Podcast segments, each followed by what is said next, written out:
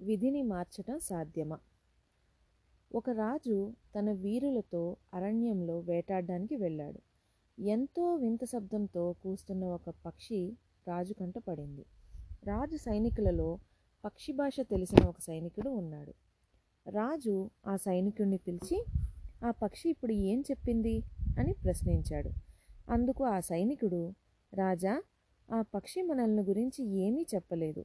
ఆ దారి గుండా ఒక రైతు వెళ్తాడు. అతడు ఈరోజు పాము కాటితో మరణిస్తాడని చెప్పింది అని జవాబిచ్చాడు. ఈ సైనికుడు చెబుతున్నది నిజమేనా? అని రాజు తెలుసుకోగోరాడు. అంతే రాజు అతడి సైనికులు వేటా కార్యక్రమాన్ని కట్టిపెట్టి అక్కడే కాచుకొని ఉండిపోయారు.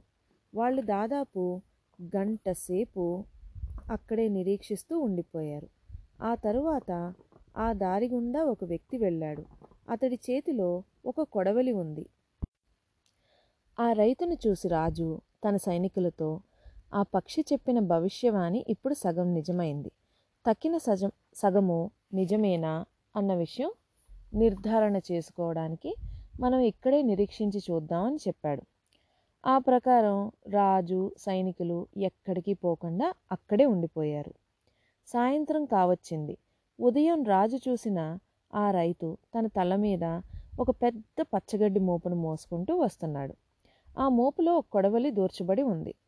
రైతును చూసిన రాజు తన పక్కనే ఉన్న సైనికుడితో నువ్వు ఈ రైతు ఈరోజు పాము కాటుతో మరణిస్తాడు అని చెప్పావు. నువ్వు చెప్పినట్టు జరుగుతుందా అని నేను ఇక్కడే రోజంతా కూర్చుండిపోయాను. అందువల్ల నాకు ఒక రోజు వ్యర్థమైంది. ఇప్పుడు రైతు సజీవుడుగానే తిరిగి వస్తున్నాడు. పక్షి అబద్ధం చెప్పిందా? లేక నువ్వు నన్ను మోసపుచ్చావా? అని రైతు మరణం నుంచి తప్పించుకున్నాడని నువ్వు సరి అయిన వివరణ నాకు ఇవ్వాలి లేకుంటే కఠిన శిక్షకు గురి కావాల్సి ఉంటుంది అని కోపంతో చెప్పాడనమాట రాజు. అప్పుడు ఆ సైనికుడు వినయంగా రాజా పక్షి చెప్పింది ఇంతవరకు అబద్ధం కాలేదు. రైతు ప్రాణాలతో ఉండడానికి కారణం ఏమిటో నాకు తెలియడం లేదు.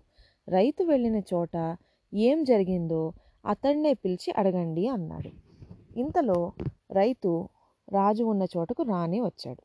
అప్పుడు మన సైనికుడు మీ నెత్తి మీద ఉన్న పచ్చిక మూటను కిందకి పడేయండి అని రైతును ఉద్దేశించి చెప్పాడు. రైతు తన తల మీద ఉన్న పచ్చిగడ్డ మూటను కింద పడేశాడు.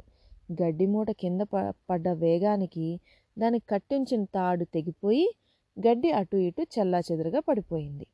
అప్పుడు గడ్డిపోపు మధ్యలోంచి కత్తితో ఖండింపబడి చచ్చిన ఒక పాము కనిపించింది.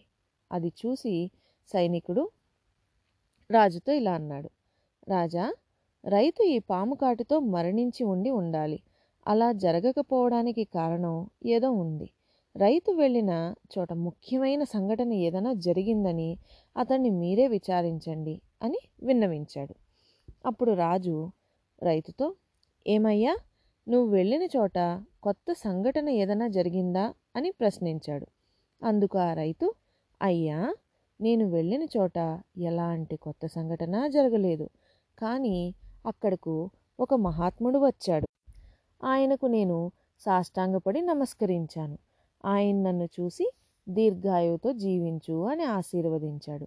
ఇదే జరిగింది అంతే అని జవాబిచ్చాడు. ఈ ఉదంతం విన్న సైనికుడు రాజుతో రాజా చూశారా?